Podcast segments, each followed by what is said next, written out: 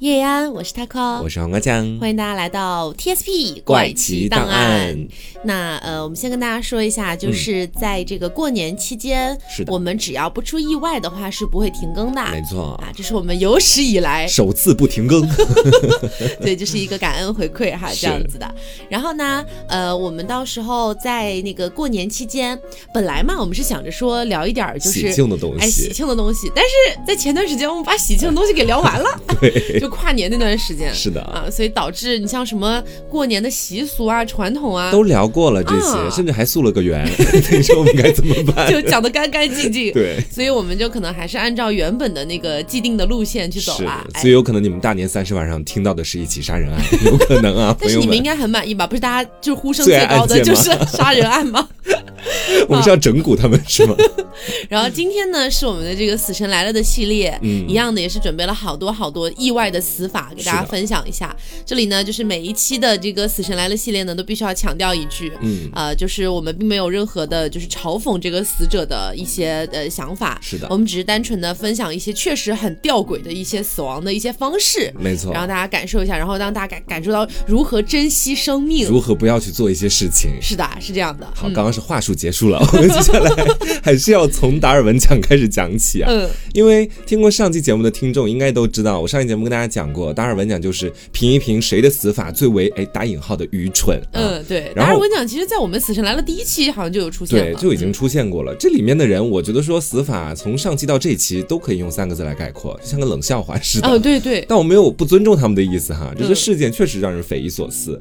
我们说，在二零一一年的达尔文奖其实出现了一个新的变化，嗯，不知道大家还记不记得，以前跟大家讲达尔文奖都是一年一个，对啊，到二零一一年的时候，发现这个世界上可能是愚蠢的人变得多了起来，嗯，所以他们要评冠亚季军了。Oh my god！我接下来就跟大家讲一下二零一一年达尔文奖的冠亚季军分别是什么样的事件。好的啊，首先摘得我们达尔文奖冠军的是，啊，一上来就冠军吗？不是应该从季军往上讲吗？好好也可以，那我们就再来一次啊。嗯，首先摘得我们达尔文奖二零一一年季军的是啊，来自于美国肯塔基州的一个二十岁的女子，我们叫她小塔就好了啊。说是在二零一一年的八月的时候啊，这个小塔因为自己还挺有钱的，嗯，她有一辆非常豪华的轿车，她当天就跟着自己的丈夫开着这个轿车在高速公路上一路狂奔，哦啊，奔到一半的时候呢，我们说这个小凯非常爱刺激，就变成小凯了，不是小塔吗？小塔对，这个小塔非常爱刺激，她想到了一个什么刺激的玩法呢？就是说她要跟她坐在副驾驶上的呃男朋友两个人互换一下座位，到底是丈夫还是男朋友？就丈夫男朋友都可以，反正是男朋友吧，就这么讲了。然后呢？互换座位，对，就是正在车辆行驶的过程当中，对，开车的这个小塔，他要到副驾驶的座位去，而在副驾驶上的男朋友要来驾驶这辆车。好的，你说按照我们正常的一个逻辑来走，应该就是把车停在路边，然后两个人换一下就可以了。嗯啊，但是我们这个小塔呢，想到了另外一条非常新奇的点子。这个点子是什么呢？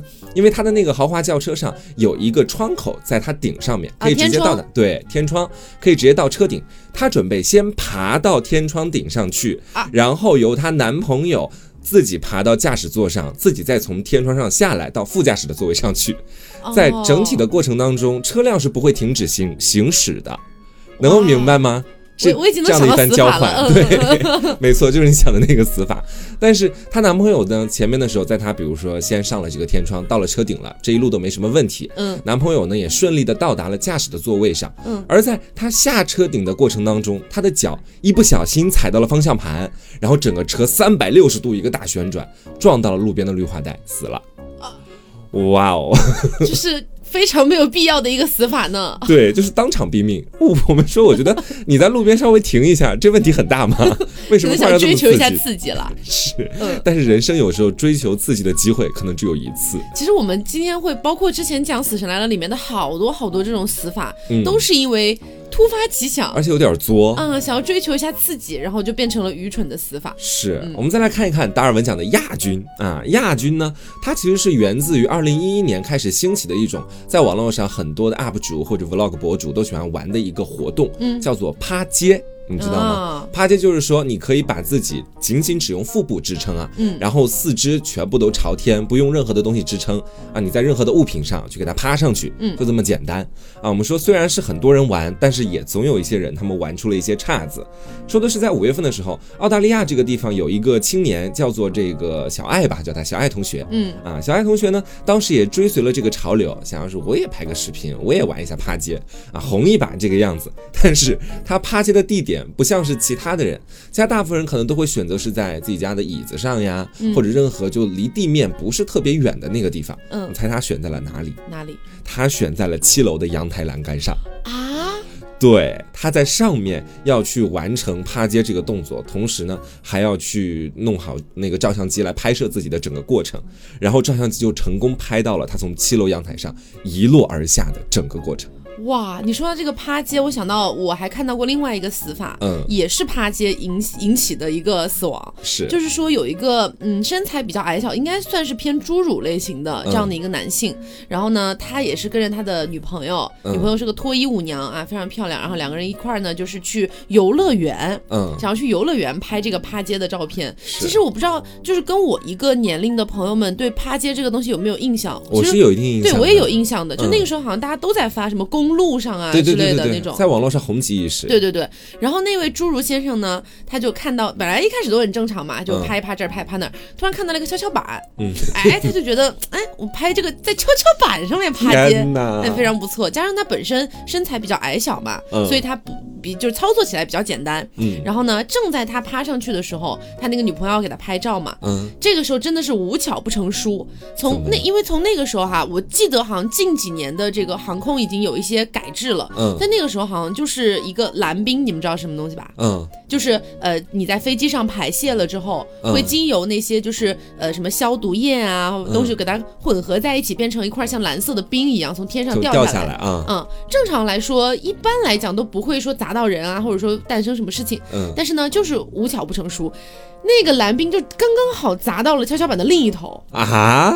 对，而且是挺大块的，那他不是整个人都飞出去了？整个人就飞出去，然后撞到一个那个尖刺上面，给刺刺死了。对。也是因为趴街，哎，这让我想到我们民间一句俗语，叫“阎王让你三更死，怎么能拖到五更？”对，你要死怎么都会死的。嗯，我们接下来再来看冠军吧。好好，冠军我觉得说其实也是有一点点带诙谐成分的。嗯，来，这个摘到冠军的是五十五岁的一个男子，他叫小康，叫他小康好了。嗯，小康是一位骑摩托的爱好者，他近些年来没干什么其他的事情，就是和其他的一些骑摩托的共同爱好者共同在反对一件事，就是纽约州颁布的一个法律。这个法律呢是说你骑摩托。车你就必须得戴头盔，他们一直都在反对这个法律啊！我放飞自我，我骑摩托车戴什么头盔呀？他们肯定就就会这么想，撞死我活该。对他们就会还会举办各种各样的活动。嗯，这个小康当时就参加了一些反对者组织共同举办的一个活动，这个活动叫裸头飙车。Oh my god！就是大家都不戴头盔骑摩托车，然后在路上开始飙车啊！简而言之就就这么个活动。然后在这个抗议活动的过程当中呢，我们这小康啊，他是没有戴头盔的，他在以时速九十英。里的这么高的速度，正在马路上面疯狂的行驶，然后这个时候路边，哎，你看，恰巧就出来了一个路人，他呢又不想撞到路人，一个急刹车，随着惯性，在巨大的惯性作用之下，整个人像人肉炮弹一样飞了出去，然后坠落地面死亡了。啊！天哪，我觉得这个简直就可以当做纽约州当地的那个法律的一个反面教材做宣传。你看，你们不不支持戴头盔吧？对吧？然后就会变成这样的事情。你们还搞什么裸头飙车？看你们下次还敢不敢？因为其实好像我小的时候经常会有这种宣传，但是不是说宣传不戴头盔哈？是我们国家在宣传大家一定要戴头盔。是。然后包括还有很多那种交通警察，包括交通部门可能会拍一些视频，嗯，就来告诉你，如果不戴头盔的话，你的头会被削成什么样子。对对。就拿一个大西瓜，就是拍视频的那种，就让你知道后果有多严重。对我有时候是真的觉得，呃，我自己一个浅薄的认知啊，就结合最近新冠的一些事情，嗯，美国不也不也有不少人在公共的场合去烧口罩啊，对对对，或者干嘛的，然后到这里又是裸头飙车，他们好像对于自由有点太过于追求的感觉。他们其实我觉得这个是美国很典型的一个反制反制的一个思想的一个体现。嗯，就简单来讲，简单来讲哈，就是嗯，可能对于那种就是比较现代的一些科学啊、新的智慧啊，就是怎么样保护更好的保护人类啊等等的，他们有一种出现了反反向的那种思潮，很强烈的抵触情绪。对，就觉得这些东西不应该出现，就会有这种感觉。所以你就会觉得美国人有的时候，大家看到一些新闻，你会觉得他们就有点蠢，会有这种感觉。什么？对，其实真的并不一定是他们人种就那么蠢，嗯，而是因为他们这种反反制的思潮所影响的一些东西。哦，嗯嗯。好，那接下来呢，我给大家讲我的第一个小故事。这个小故事呢，是发生在二零零六年的六月十一号的纽约这个地方。嗯，那么纽约出了好多事儿。对，这个地方呢，我们给这个男主人公取个名字叫小易吧，因为他是一个假假的艺术家啊，小易。那么呢，小易呢，他为什么是个假的艺术家呢？因为啊，在那个年代，其实包括现代啦，就是有很多的一些这个男性哈，他们会喜欢呢假装自己是一个艺术家啊，假装自己是文艺青年，好多的。对，这样的话呢，其实就会有很多女孩儿就是会比较喜欢嘛。说到底是更方便打炮。哎，是这样的。那么呢，他本来还打的比较顺利哈，就经常呢会约一些女生说，哎，到我家来，我给你画肖像画呀，然后什么的。画着画着呢，就说你这样子太拘谨了，你要把衣服哎，你把衣服解开点儿，哎，裤子也解开点儿，哎之类的。我就知道。是，然后就顺理成章继续嘛。嗯。结果呢，有一天哈，这个小易呢，他去外边溜达，然后找一找自己的打引号的创作灵感。其实他真的什么都不会，其实找女人是。呃，不是，他这个时候在想用什么样的艺术品去吸引别人啊。这个时候呢，他就在垃圾堆里面呀，发现了一个哎长得四不像的东西。上面呢是一个像螺旋桨的，下面呢坠着一个大秤砣。哎，这什么玩意儿啊？什么东西？挺有艺术感。他呢就小心翼翼的把这个东西拿回去，然后挂在自己的房间里面嘛。然后他就约了另外一个妹子过来说：“我这边有一个我最新的作品，你要看看吗？哎，你过来一起欣赏一下嘛哈。那这个时候呢，妹子就来了。这但这个妹子呢还没有跟他打过炮呢，妹子只是单纯的以为他是一个艺术家，于是就在那跟他一起欣赏这个艺术品。这个妹子嘛其实也不太懂，然后就在那说：哦，好像确实，哎，很有意义，跟路上的小便池媲美。对，然后呢，哎，这个小易嘛就很高兴说。嗯，那你要不要试试再靠近一点啊？再去感受它，feel it 那种感觉。一边说着，一边就开始对他上下其手。嗯，那这个妹子呢，其实没有想到会有这一茬儿。然后这个女生可能稍微保守一点，她就推开了小易，就自己夺门而出了。啊，那么这个时候呢，小易就非常的愤怒，就觉得。怎么怎么的呢？我我费劲巴拉的去找个艺术品回来啊！我觉得天鹅跑了啊！你还不跟我那个啥是吧？这不行啊！于是他非常的愤怒，愤怒之下他做了一件事情，什么？他一拳打向了他刚刚捡回来的那个打引号的艺术品啊！他立马就死了。为什么？为什么呢？哈，就是他捡回来的这个东西啊，其实是一个应该算是呃违禁物品吧。嗯，它本身的名字叫蝴蝶炸弹。啊，是个炸弹，是个炸弹，上面是个螺旋桨，下面是炸弹，像秤砣一样。是的，是的，但他不知道，不知道这个东西。然后他一拳打过去的时候，刚好触发了里面的那种指示针，嗯，往下一压，那个蝴蝶炸弹立马就射开了。而且它射开了之后，它是里面有非常多的那种，呃，那个叫什么？弹的碎片。哎，对，弹的碎片，嗯啊，然后就直接射中了他的身上，就直接当场毙命。这个死法挺惨烈的。好，那接下来我再来跟大家分享我的第一个、第二个小故事啊。嗯，呃，说是呢，在秋天的时候，我们都知道秋天是南瓜丰收的季节，在美国有很多的瓜农，在这个季节他收获了很多的南瓜呀。嗯，然后这个农场主呢，可能看着自己这么多南瓜，挺开心的，庆贺一下今年丰收。嗯，他们会专门来制造一个玩具，这个玩具叫南瓜炮。啊，听着还蛮厉害的。什么叫南瓜炮？首先就是你有一个类似于像坦克的那种炮架，嗯啊，你有有一个这样的东西，然后呢，你把这个南瓜放在那个炮架的炮筒里面，然后在这个炮射出去是吗？对，在后面再注入那种高压可燃的气体，然后点燃之后就可以把南瓜推送出去啊，像这个打炮一样，就把这个炮弹发射出去一样。对你，你想的清纯一点。好的，这个呢就叫做南瓜炮，啊，说是在这一年呢。他们又开始玩起了这个南瓜炮的游戏。这个游戏其实有两点的危险性。第一个危险性就是说，他们是自己制作的这个玩具，所以说可能会是有一定的不可控的成分。嗯，尤其是他们在后面注入的还是高压可燃的、可爆的那种气体，有危险。对，是有一定危险的。第二就是，你想想，这发射的是一个南瓜，南瓜多重啊？一个得有十几二十斤的重，你直接再通过那个推力给它推出去，如果砸到人了的话，那真的也是很惨的。是的，啊，那恰巧呢，在今年他们刚准备。去放这个南瓜炮，就是呢，在瓜田里面有一个那个小偷啊，今天又来偷瓜了。他每年都会在丰收的季节来偷点南瓜，今年呢就特别的不赶巧，他们刚把这个南瓜发射出去，他们以为瓜田里是没人的嘛，因为那些瓜的瓜农啊，还有一些在里面务工的人，基本上都一起来看这个南瓜炮了。嗯，只有那个偷瓜的人在瓜田里，哎，刚巧射中了，砰一下，他不知道，他不知道，啊，打到了身上去了。这个时候，其实我们还不能够完完全判定说就是一击必中，一击就死。嗯，因为我们知道，当一个很重的东西打到你的身上，如果不造成什么外伤，可能是一些内伤。对，那内伤很有可能还是有一些抢救的余地啊。嗯，或者说他是慢慢的去死亡的。嗯，他怎么就当场毙命了呢？是因为我们知道，在南瓜的上面不是有一些枝叶嘛？嗯，很粗的那个东西。嗯，啊，它当时直接对枝叶就像怎么说呢？枝条也能这么去形容，因为你南瓜它不可能就是单单的下面都是瓜，它上面还是有一些枝叶什么。东西的嘛，嗯那些枝叶是比较硬的，直接砸到他身上去的时候，直接贯穿了心脏啊，然后当场死亡了，这是他死亡的一个原因。天哪！对，我能想象到的是不是南瓜上面那个有点像瓣儿的那个，像藤条什么的，就是南瓜顶上的那个。对对对对对对，就就就那个东西啊，很硬的，直接发射出去可能就把人顶穿了。嗯，好的。那我这边呢，下一个故事是发生在二零零八年的十月八号，在犹他州这个地方。嗯，哎，这个故事呢，就是我觉得挺有讽刺意味的。怎么说？是这样的，就是呢，在他们那个地方呀，会有一些传教，对吧？就是你要信呃，不管是基督还是天主教啊，反正他们那边的教派嘛。嗯，那有一些人呢，他可能就不信这个教派。啊，然后可能还是一些叛逆青年，嗯，哎，反正吊儿郎当听重金属音乐的那种人，啊，父母呢就非常的担心啊，就把他送到一些类似于那种改造夏令营的地方，嗯，哎，就很多的那那样类似的一些青少年都被送过去，是的，啊，让大家就是都信教这样子嘛，嗯，其中有一个女生，我们叫她小美好了，小美，对，小美呢去到那时候非常的不屑啊。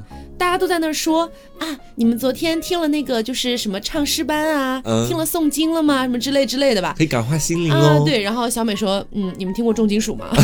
哎，就大概这种感觉。叛逆期是。那当天晚上呢，他们是要一起吃大锅饭的嘛？嗯。小美就突然起了一个坏心眼儿，她就想啊。哼，我就是嗯，不能我一个人在这里，就是过得这么的无无趣，对吧？嗯。所以呢，他就是随身还带了一点那种呃违禁药物啊，哎，就可能嗑药类似毒品之类的东西啊，他就是那种兴奋剂类型的，然后他就撒了很多，撒在那个就大锅饭里面。嗯。但其实这个这个毒量是不致死的啊，大家就吃了之后非常的嗨呀，只想让大家嗨一点。哎，对，大家都非常的嗨。然后其中有一个姑娘哈，还就是嗨到就是反正也在那说啊，我也是摇滚歌手啦，非常开心。小美这个时候呢也挺开心的啊，就就。就就觉得觉得挺不错。那这个时候呢，大家都已经开始了一些呃非常打引号的恶魔的行为啊，就是在那样的一个环境里面，不会聚众淫乱哎，对他们开始聚众淫乱了，是这样，没有错，没有错。那这个时候呢，小美就在旁边坐看他们在那边淫乱，然后心里面非常的满意啊，觉得自己哎就是那个想想呃心想事成了这种感觉啊，很重金属。是的。那这个时候呢，呃，刚刚不是有一个姑娘说自己也是摇滚歌手了吗？嗯，她突然就拿起旁边的。吉他往他们面前的那个篝火堆砸过去啊！已经太嗨了，已经太嗨了。但这个事情呢，本来跟小美没有什么关系。但他砸的一瞬间，有一些那个烟灰啊，就呛进小美的嘴里了啊！因为坐得很近，呛进小美的嘴里。但这一步也还不致死。这小美干嘛了呢？小美这个时候想抓起旁边的水，赶紧漱口。这一步致死吗？对，但他没有想到啊，有可能是因为那个保温水杯的制作工艺太强了哦啊，滚烫的水，对，是非常滚烫的水。然后呢，一般情况下，在我们正常的一个身体的一个机理情况下，你喝下那么烫的水，立马是可以吐出来的。嗯，但是他因为当时处在一个极嗨的状态啊，所以他没有办法做出。吐出来的那个动作，然后一下子就把那个废水给咽下去了，然后加上就是呃烟灰啊，包括之类的东西，就是立马就死亡了。那应该是整个食道都灼伤了，对，全部灼伤。他等于是被烫死的呀？对，等于是被烫死的。但你知道为什么我前面说这个故事有点现实意义呢？嗯，就是你要你可以从很多方面去解读这个故事，你也可以说就是因为你不信教。啊，所以诞生了这样的一件事情，嗯，也有可能是，嗯，就是反正类似，大家自己去猜测吧，嗯，因为我在这儿说太多关于宗教的事儿啊，搞不好这个节目比较比较 比较敏感，反正大家可以自己去意会一下，确实是有很多可以解读的方向的，是，嗯。好，那我接下来再跟大家讲一个跟标本有关的故事。嗯，啊我们的这个故事的主人公呢，叫他小 A 好了。小 A 他是一位标本的爱好者。嗯，而且我们说，其实现在很多人对标本可能都存在着一定的误解。啊。我们都以为标本就是那种外面给你套层皮，里面面都塞点棉花还有什么的东西进去。啊，其实不是这个样子的。啊。什么时候以为标本是那个样子？有很，我以前就是这么觉得的，我以为以为所有的标本都是只有皮是真的，然后里面都是棉花呀那些其他东西给它塞进去的。OK，其实里面塞的都是模具，它是把模具上面套上皮嘛，所以这个皮就显得至关重要了。那么我们前面也说到，小 A 是一位标本的制作者，他非常清楚这个标本的皮是一个至关重要的制作程序。嗯，但我们说，正是有一天小 A 正在家里面开始去制作这个标本的时候。他在家里面口吐白沫，死相惨烈，死亡了。警方来了之后呢？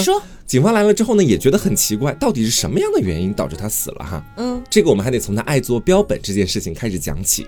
说小 A 其实他并不是一个特别富裕的人，嗯，所以他很多时候为了满足自己的爱好制作标本，他需要皮呀，他没办法从市场上去买，你知道吗？市场卖的皮都比较贵。他有一个自己的办法，就是带着猎枪出去打一些野味啊啊，然后把这些野味带回来之后呢，皮用来做标本。然后里面的肉自己就会给它烹饪，当成美食来吃。慢慢的，他自己也成为了一个小美食家，所以他每次基本上都会选择在外面打猎，然后回来再做饭吃。嗯，我们说为了保证这个肉质的鲜美，还有它的整个的口感，有的时候小 A 会经常半生不熟的就把这些肉都吃下去了啊。我们都知道野味身上其实有很多的细菌和病毒。是的，他在食用了这么多的野生动物的这种半生不熟的肉之后呢，常在河边走，哪能不湿鞋呀？嗯，他就患上了狂犬病。啊啊！这狂犬病一旦染上之后，你生还的几率其实是很小的，几乎等于没有。对，所以也就因此而死亡了啊。说到底就是你要自己培养一个爱好，就得好好赚钱去养这个爱好，不然就别干这些加捷径的事情。我有一个故事，也是跟这个小美有点类似的，是跟这个野生动物有关系的。嗯，呃，就是呃，我记得那个时间应该是在切尔诺贝利，嗯，那件大家还记得切尔诺贝利吧？如果不记得的话，可以去翻一看我们那个 TSB 之前做过一期，标题叫做《前方到达切尔诺贝利》那期节目。然后呢，切尔诺贝利那个核爆炸事件发生过去之后几年啊，因为切尔诺贝利。基本上等于是一个禁区了嘛，所以其实只有一些士兵在那边，嗯啊，然后其中呢就有两个男士和一个女士，啊，他们两呃，他们三个呢就反正就是每天晚上固定巡逻，嗯，固定巡逻完了之后固定欢爱，因为无聊嘛，野外的生活过得还挺精彩，哎，对，固定欢爱。那这个时候呢，啊，那个女生呢就反正心里面在盘算着，今天晚上是跟 A 欢爱还是跟 B 欢爱呢？这样子的。然后呢，旁边两个男生就开始吹牛，嗯，其中一个男生就说我。再长第三颗睾丸了，什么呀？对，反正就是吹牛嘛。嗯，然后那个女生就想，哎呀，那不错啊，听起来你比较威猛哈。那就跟三个蛋的你来打一炮吧。对，那另外一个男生就很不满啊，他就觉得，嗯，凭什么不跟我呢？对吧？我也想，我我我我我也想啊。干嘛不大家一起三 P 呢？真的是。对，但是那个女的不愿意三 P，那所以他就只能自己去想办法。那正常情况下呢，可能就是自己解决嘛，对吧？但是啊。这一天真的是这一天非常不巧，这个男的呀，他在四处的观望的时候，突然就看到了一只小浣熊。小浣熊，他要跟小浣熊 啊？居然看到一只小浣熊。然后呢，当时在这个纪录片里面，其实也有一些这个呃心理学家的分析，嗯，说如果说你真的对你的某一个性幻想去实施实施了一些行为的话，嗯，那么他十有八九不是临时起意的，而是平时就有过这样的幻想。天哪！然后呢，他就想要去一把抓住那个小浣熊，哎，想要就是大肆的。小浣熊做错了什么？只是在做干脆面而已。他小浣熊在在那吃饭呢，啊，突然就被人家抓住抓住了嘛。然后小浣熊肯定就要挣扎，而且大家不要看小浣熊哈，我们经常看到它的视频都是那种可可爱爱的呀，像个小偷小摸那种感觉。嗯，它其实也是比较危险的一个动物的，而且是野生状态的。然后呢，他就把人家抓过来，想要行行苟且之事嘛。嗯，就在这个时候，他刚。解下裤子，哎，想要那个啥的时候，小浣熊突然一个扭头，把他的丁丁给咬掉了啊！对，把他丁丁直接咬掉带走。我天小浣熊今晚加餐是这样。然后他不是当时就就就觉得啊不行了，嗯，然后转过去看向那对正在交合的那两个人的时候，下体还在狂喷血，嗯，就这样的一个状态。然后他就是狂出血不止，然后又加上切尔诺贝利其实是有那个核污染的，核污染的，所以其实他的对他相当于造成了双重打击吧，是可能会影响到他凝血功能。是的，反正就类似的一些事情吧，身体上产生了一些嗯不太好的一些变化。那么在这样的情况下，其实没过多久就死亡了。啊，嗯，小动物害死人呢。是的呢。但是你要细说，小浣熊也没做错什么。什么呀？那我这里也有一个跟动物相关的，也是一个人挺作的。嗯啊，说的是呢，有一个淘金的狂热者，我们叫他小 B 好了。这小 B 呢，他其实在亚马逊雨林淘金啊。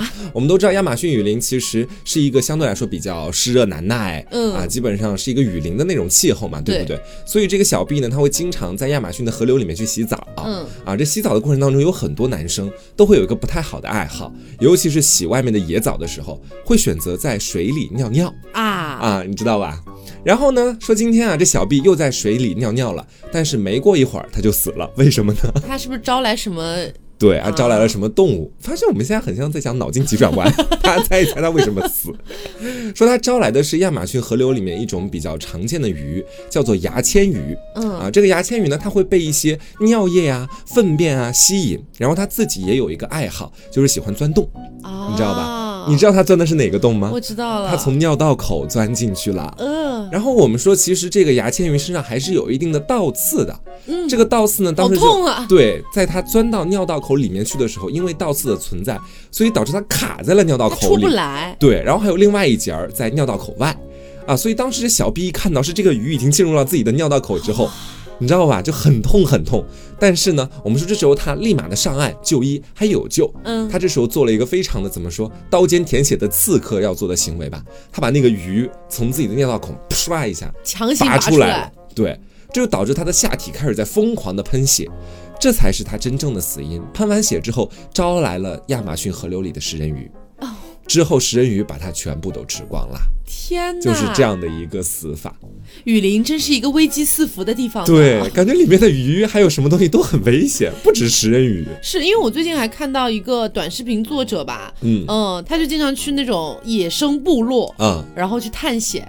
我觉得还挺有意思的，看了蛮久的，嗯，然后也是要自己独步穿过雨林这样子，是还挺有意思的。我觉得不管是我们在网络上看到的贝爷啊，还是什么其他的什么什么爷，都挺不容易的。是的，我前两天看到一条新闻说，另外一个跟贝爷挺齐名的一个探险家，嗯，在外面好像吃黑炭。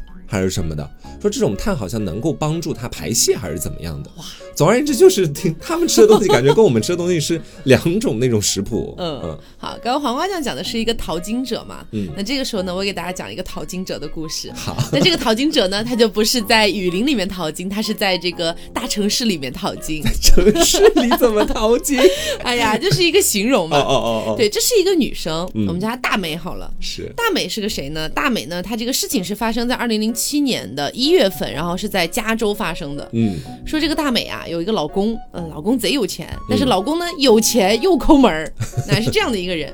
大美呢，没事儿就会找她老公说：“哎呀，darling，给我一点钱花花啊。” Give me money。对，但是呢，她老公就是只是给她她应得的那一部分生活费的那，哎，生活费吧，反正就给点零花钱这样子，不会多给。嗯，那小美呢是一个贪财如命，大美吗？哦，大美大美大美是一个贪财如命的人，就是非常非常喜欢钱，我喜欢的无可救药。他自己又赚不到，哎，自己又赚不到。其实呢，嗯，基本上从他们俩的一个年龄差里面可以看出来，就是可能。从呃，他们俩之间的那个就是夫妻关系哈，并不一定是因为爱情而诞生的，懂我的意思了吧？想攀大款，哎，有点这种意思。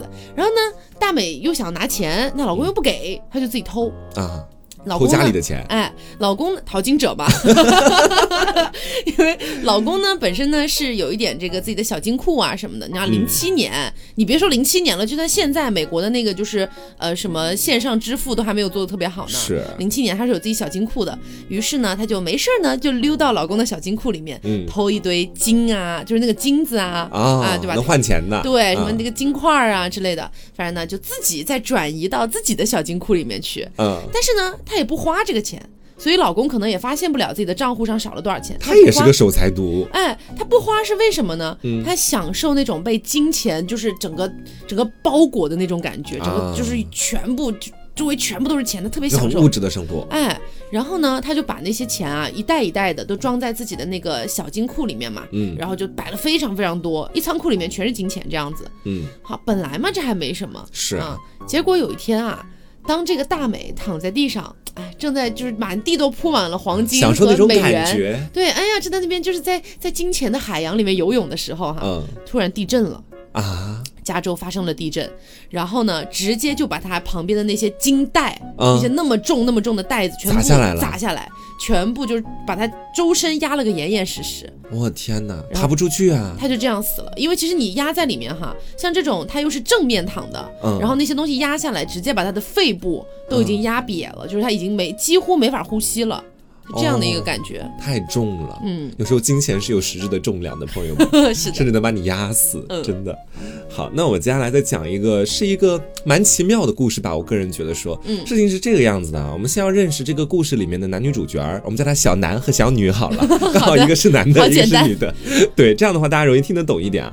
我们说这个小女呢，她其实家境并不是特别的富裕，嗯，所以说在她大学毕业之后，她就开始去干起了这个卖保险的一份职业，嗯。我们都知道，其实各国卖保险的职业都差不多，说到底就是工作压力挺大的，嗯。啊，然后呢，因为每个月都有各种各样的 KPI 啊，所以这个小女她平时就生活在这种特别高压的环境里面，嗯，人一高压之后就容易出现一些心理疾病，是的。啊，但是她没有出现什么抑郁症啊或者其他的各种各样的东西，她出现的是一种相对来说比较畸形的一种病症，这种病症大家都听说过，叫做异食癖。哦，你知道吧？正是因为这样的一种压力，导致他成为了异食癖。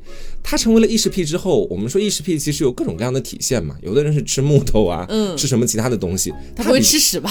不是，他没有到那么严重了。可能我觉得确实会有人吃屎，但他不是啊，他吃的是土啊，他比较喜欢吃土。那我们说，其实呢，前面跟大家说还有另外一个男主角叫小南嘛，对不对？这小南其实就住在小女的隔壁。嗯，小女她其实自己的房子没有什么菜地啊，或者说土地什么的。嗯，但是小南呢，他是一个相对来说在生活当中啊比较喜欢去田园生活，对田园生活种点花花草草什么的。嗯，他一开始过去偷土，你知道吗？然后偷土给自己吃。但是久而久之呢，这小南慢慢的也发现了，他说你要想吃土，我在家你直接就你直接就把土拿走就行了。他不开导开导自己女朋友，让他不要 吃。不是女朋友，两个人只是邻居而已。对，说男女主角不一定是情侣啊。好的，他们俩只是邻居。然后呢，他也不管他嘛，反正你异食癖，你爱吃啥吃啥，他心里这么想。但是说有一天啊，就是在这个吃土的时间与日俱增，慢慢往后走的时候，有一天小女突然死在了家中。它这个土能消化吗？第一个是土能不能消化，第二个是这个土，它真的只是单纯的土吗？不一定的啊。我们在这要跟大家说，这个小南他其实还有另外一个身份，不会还施肥了吧？对，你猜的没有错啊。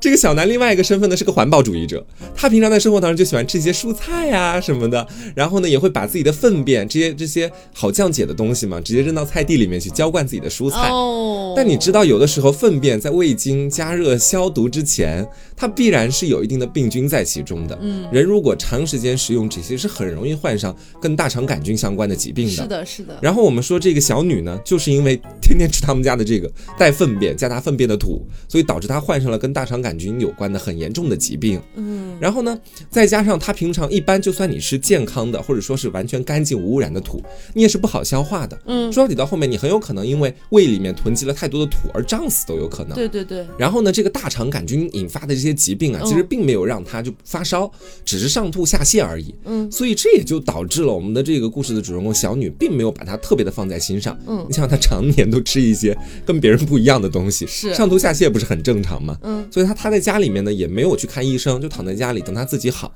过两天之后呢，这个疾病开始愈演愈烈了啊，不只是上吐下泻了，而且还内外出血，还严重腹泻，最后他他就在家里死亡了。天哪！啊，这就是告诉我们不要随便吃一些东西。天吃这种东西，那肯定是会死的呀。对，就算是不得跟大肠杆菌相关的疾病，它最后还是会因为胃里面胀了太多的土，嗯，而引而引起生命相关的一些危险。是，嗯。刚刚黄瓜酱讲的是一个异食癖的一个一个问题，一个故事。我直接讲一个 屁食异。屁食异是什么？屁食异是什么呢？简单来讲就是屁股，呃，喜欢用屁股吃一些奇怪的东西，懂我的意思了吧？明白啊，明白吧？但是屁股不会吃东西，它自己塞东西吗？对，啊啊，是这样的，就是在一九七九年的时候啊，在这个俄州发生的一个事情，嗯，说呢是有一个男的，我们叫他小屁好了，小屁，嗯，小屁呢，他就是非常非常喜欢的，非常享受于在自己的屁股里面哈塞入一切可以塞的东西。天哪！哎，我跟你说，这不只是小 P，，现在有很多人都是这个样子的。是的。那么呢，呃，他一开始就大概是五个月跑了三趟医院，啊，每一次去都是里面塞了奇怪的东西，然后医生就会问他，哎呀，小 P 啊，你老实跟我说，你到底是怎么回事儿？为什么一定要在屁股里面塞这些东西？嗯，然后呢，小 P 就说，啊，不是啊，我只是洗澡的时候不小心 就是滑倒，你知道，就是没有没有没没有没有医生说的那个样子，死不认账啊，死不认账。然后医生呢也很无语，你也不能强迫他，对吧？是，就每次呢都给他开刀啊，或者是以类似的方式给他排出来。嗯，然后呢，包括那个医生还说呀，哎，其实你这个情况我也见多了，还看到过一些什么塞水水晶球的啊，而且还是塞那种长方形的水晶球的，这该怎么办呢？塞灯泡的，嗯，然后什么大家应该也见多了，塞塞这样那样的东西的特别多。是我见到过最恐怖的一个是塞弹簧。那怎么玩？就那种卷曲的，一节儿一节儿那个弹簧，而且还是那种比较粗、比较硬的那种，是给它塞进去。这怎么获得快感？我真的想不明白。我也不懂，我也不懂。我跟你说，你前面在节目里跟大家讲过的一句话，真的随时都能用上。就是虽然性癖是个人自由，但是有的人性癖是真的该看看医生的。是的。那么呢，这个小屁呢，没事就往自己的这个后面塞一些奇奇怪怪的东西啊，粗粗大大硬硬的那种。嗯。但是呢，这其实本质上你只要稍微操作小心一点哈，然后呢，一旦拿不出来了，马上去医院。一般来讲还是没有那么容易致人死亡的。嗯，但这一天呢，小 P 呢又往后面塞了一个东西，嗯，又去又又到了医院，又跟医生说：“哎呀，我那个呃洗澡不小心滑倒了。”然后老用相同的理由，医生已经无语了。医生说：“行，那你就在这儿吧，你等一会儿来过来给你安排手术，好吧？你就在床上躺着，你别动，行了吧？”嗯。然后呢，啊，过了一会儿，他推进去把手术给他做，做完了之后又推出来嘛，嗯说：“现在你已经取出来了，你现在就别动了，休息一会儿，别洗澡了，哎，住住院，先住住院观察一下哈，这样的。然后医生呢先去忙了嘛。这个时候呢，小 P 感觉到空虚，嗯，他又想塞了，他觉得自己的后面就是没有没有东西，你知道那种感觉吗？然后呢，小 P 这个时候就开始环顾周围，看看有什么可以塞。哎，这个病房里有没有什么东西可以给我塞呀？他一个人住，然后呢，他突然看到了一个非常危险的东西。什么东西？你猜一猜？病房里面不是不是，病房里面才会有。病房里面才会有，不会是吊瓶吧？也不是，我跟你讲是什么？是温度计啊！那里面都是水银哎。对，而且呢，小 P 当时拿起一根温度计，说这也太细了，这不太适合我。拿了多少根？拿了九根。我的天！然后拿胶带把它缠成了一捆，塞进去了。塞进去。对，那这个时候呢，当那个温度计进去的时候，其实我们大家也都知道，怎么说呢？就是你一根筷子你折得断，十根筷子你没有那么容易折断，是吧？哎，问题还不是很大吧？嗯，对，其实已经很大了。然后呢，这个时候他就哎呀，开始享受那种就是你知道被填满的感觉，哎，被填满的快感。就在这个时候，医生回来了，医生要给他填填资料啊什么的。他紧张了，他一紧张，肛门收缩。不不不，不是。他啪的一下往床上一坐啊，直接爆裂在里面，九根全部爆裂，九根水银，对，全部爆裂。然后首先是爆裂了之后，它的那个玻璃嘛，就不就已经刺穿了动脉了嘛，就是那个那那那边的那种呃那个就是血管什么的，然后已经刺穿了。刺穿了之后呢，里面的水银就顺着那个破裂的血管流进了他的身体的内循环里面，这必死无疑，必死无疑啊，必死无疑，没过多久就死掉了。我的天呐！哎，不过我我想真的这里提醒一下各位，就是各位后庭艺术家们，讲真的。真的不能随便往里面塞东西。真的，我觉得有一些东西真的大可不必。是因为你知道，我本人其实还是有去观看一些带点小颜色的吧，可能这方面的一些小片子，你知道？就曾经看到过，大家肯定都听说过的一个那个行为，全交，你们都知道吧？是的。对我有看过这方这这些方面的视频，但是我看过以后之后，真的就就给我留下了难以磨灭的印象，以后不敢再看。嗯。就是我觉得他们肯定是从心理层面在获得过一些快感，是之后才反复的想要通过这种行为来做。嗯，但是我觉得可以培养一些其他良好的爱好。太危险了，这个主要是。对你像是，其实屁股后面也是，它是也是可以吸收的。嗯，就好像为什么艾滋病有的时候通过这个是可以传播，因为你的到后面，它一旦进去了之后，直接进入到你体内的循环，它是可以吸收那些病毒什么东西的。是的，很危险。嗯啊，我们接下来再来说下一个故事。下一个故事呢，其实我就说是一个跟全人类的视野相关的故事啊。全人类其实，在近些年来，总会有一些科学家会想研究永生。或者说一直活下去这些。嗯，那其实这种研究早在上个世纪的四十年代的时候，在德国就有科学家开始在研究这方面的东西了。嗯，我们想象一下，在上个世纪三四十年代的时候，当时这种永生的研究才刚开始进入到初步阶段。嗯，那初步阶段大家所研究的目标不是一个人就这么一直活到两百岁、三百岁，大家想的是复活啊，是一个人死了之后把他复活。哎呀，我又想到科学怪人了，好可怕啊，好像是有点像。然后当时的科学家们其实呢，他们就会在一些刚刚死去的动物的身体啊，或者说呃，在他们的把他们的某个器官拿来做实验。嗯，那比如是说，他这个实验就是让器官脱离了主体之后，在人为的制造出一些能够给器官提供能量的机器。啊，这样的话呢，达成一种好像器官在体外也能够存活这样的一个实验目的。我其实说实话，就是如果说你是现代哈，比如说我们现代的医疗技术去研究这个，我反而觉得没有那么可怕。嗯，但是说说实话也挺可怕的。但是就总是那个年代，就是四十年代啊、五十年代那种，然后大家就是对于这种东西好像有一种很强烈的狂热，是那种狂热让我觉得非常可怕。都在研究，就一方面狂热可能带来消极影响，那另外一方面其实也带来了一定的积极影响。是的，是的。就是因为这个研究，让人们发现了通过电击心脏。啊，你是可以让人重新复活的技术出现了，然后同时还对我们现代，比如一些体外循环的医疗技术啊，嗯，也通过当时可以说埋下了一个伏笔。是的，在后面才有更深入的研究。这个是好的地方。对，然后我们这里就要进进入到主这个主线故事了。嗯，主线故事我们暂且就叫他小易吧。这个小易是一个男的科学家啊，他呢其实就是一直在跟随着整体的科研部队研究着这个复活这件事情。嗯，也是一样的，他比较擅长的其实是头和器官的复活，他主要就是。研究这方面的东西嘛，嗯，所以说他呢平常都是做一些局部实验，就我们刚刚说的头和器官。他这次他异想天开，他说我想复活一个整体，一个整的生命体。他带进去的，带进实验室的是一条响尾蛇。他就不能选一个就是安全一点的呀？所以说呢，人们再次见到他的时候，就发现他死在了实验室里面，而在他的身旁有一条也已经死去了很久的响尾蛇。所以当时人们就比较好奇了，说这响尾蛇你带进去的时候已经死了，我们再看到它也是死的。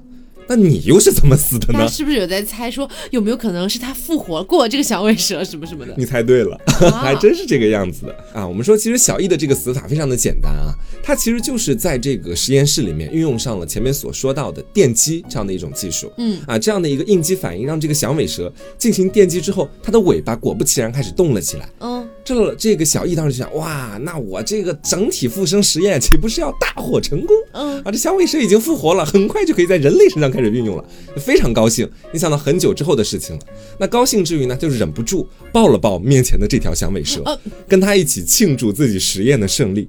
但是在电流刺激下的这个响尾蛇，在应激反应之下，一口咬进了，咬上了他的脖子，毒液进入到了他的身体当中，他死了。在最后呢，这个响尾蛇复活成功了吗？也没有，响尾蛇也死掉了。哎呀，那为什么就不能选个兔子呢？我也觉得无语。为什么一定要是响尾蛇？是因为它摇响尾巴是比较能够看出来复活了，是吗？好，那我这边给大家讲最后一个小故事啊，今天的最后一个小故事。这个小故事呢是发生在一九八九年的二月份啊，在伊州芝加哥这个地方。嗯，哎，这个故事怎么说呢？我们也是有一对男女主角啊。这个男主呢，我们叫他大哥，嗯，大哥啊，然后呢，女主叫小妹儿，小妹儿 比比较好记，比比较好记啊。首先是这样的，大哥呢，他想要去参加这个市长竞选。啊，挺不错的，觉得自己非常有希望啊。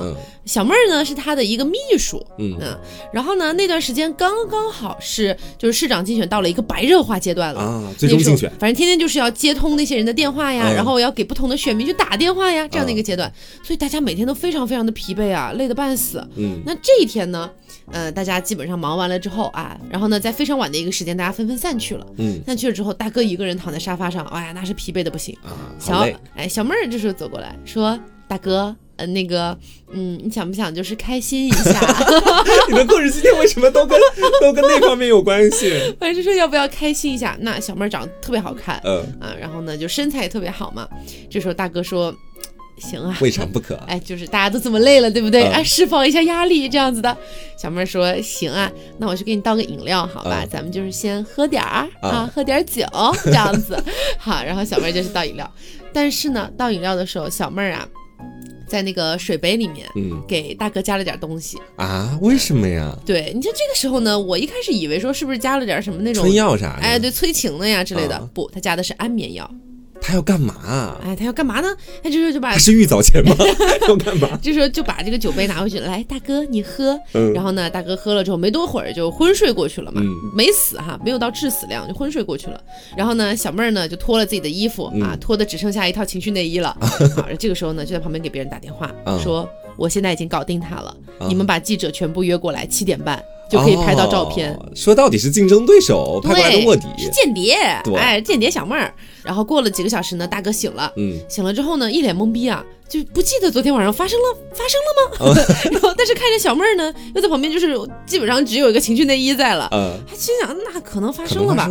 啊，这个时候呢，头非常的昏胀嘛。嗯，小妹儿呢就跟他说：“哎，好了好了，赶紧起来了，一会儿我们那个就是有记者要来了，拍到可不好呢。”然后哎，就自己披上了一个睡袍，然后给大哥简单的整理了一下，其实看着就是衣冠不整的，你知道吧？然后走出办公室没两步，哎，那个记者们全部蜂拥而至，就开始拍他俩嘛。但是呢，你猜一猜他俩的死者是谁？他俩的死者，我觉得应该会是这个大哥吧？不是小妹儿吗？为什么？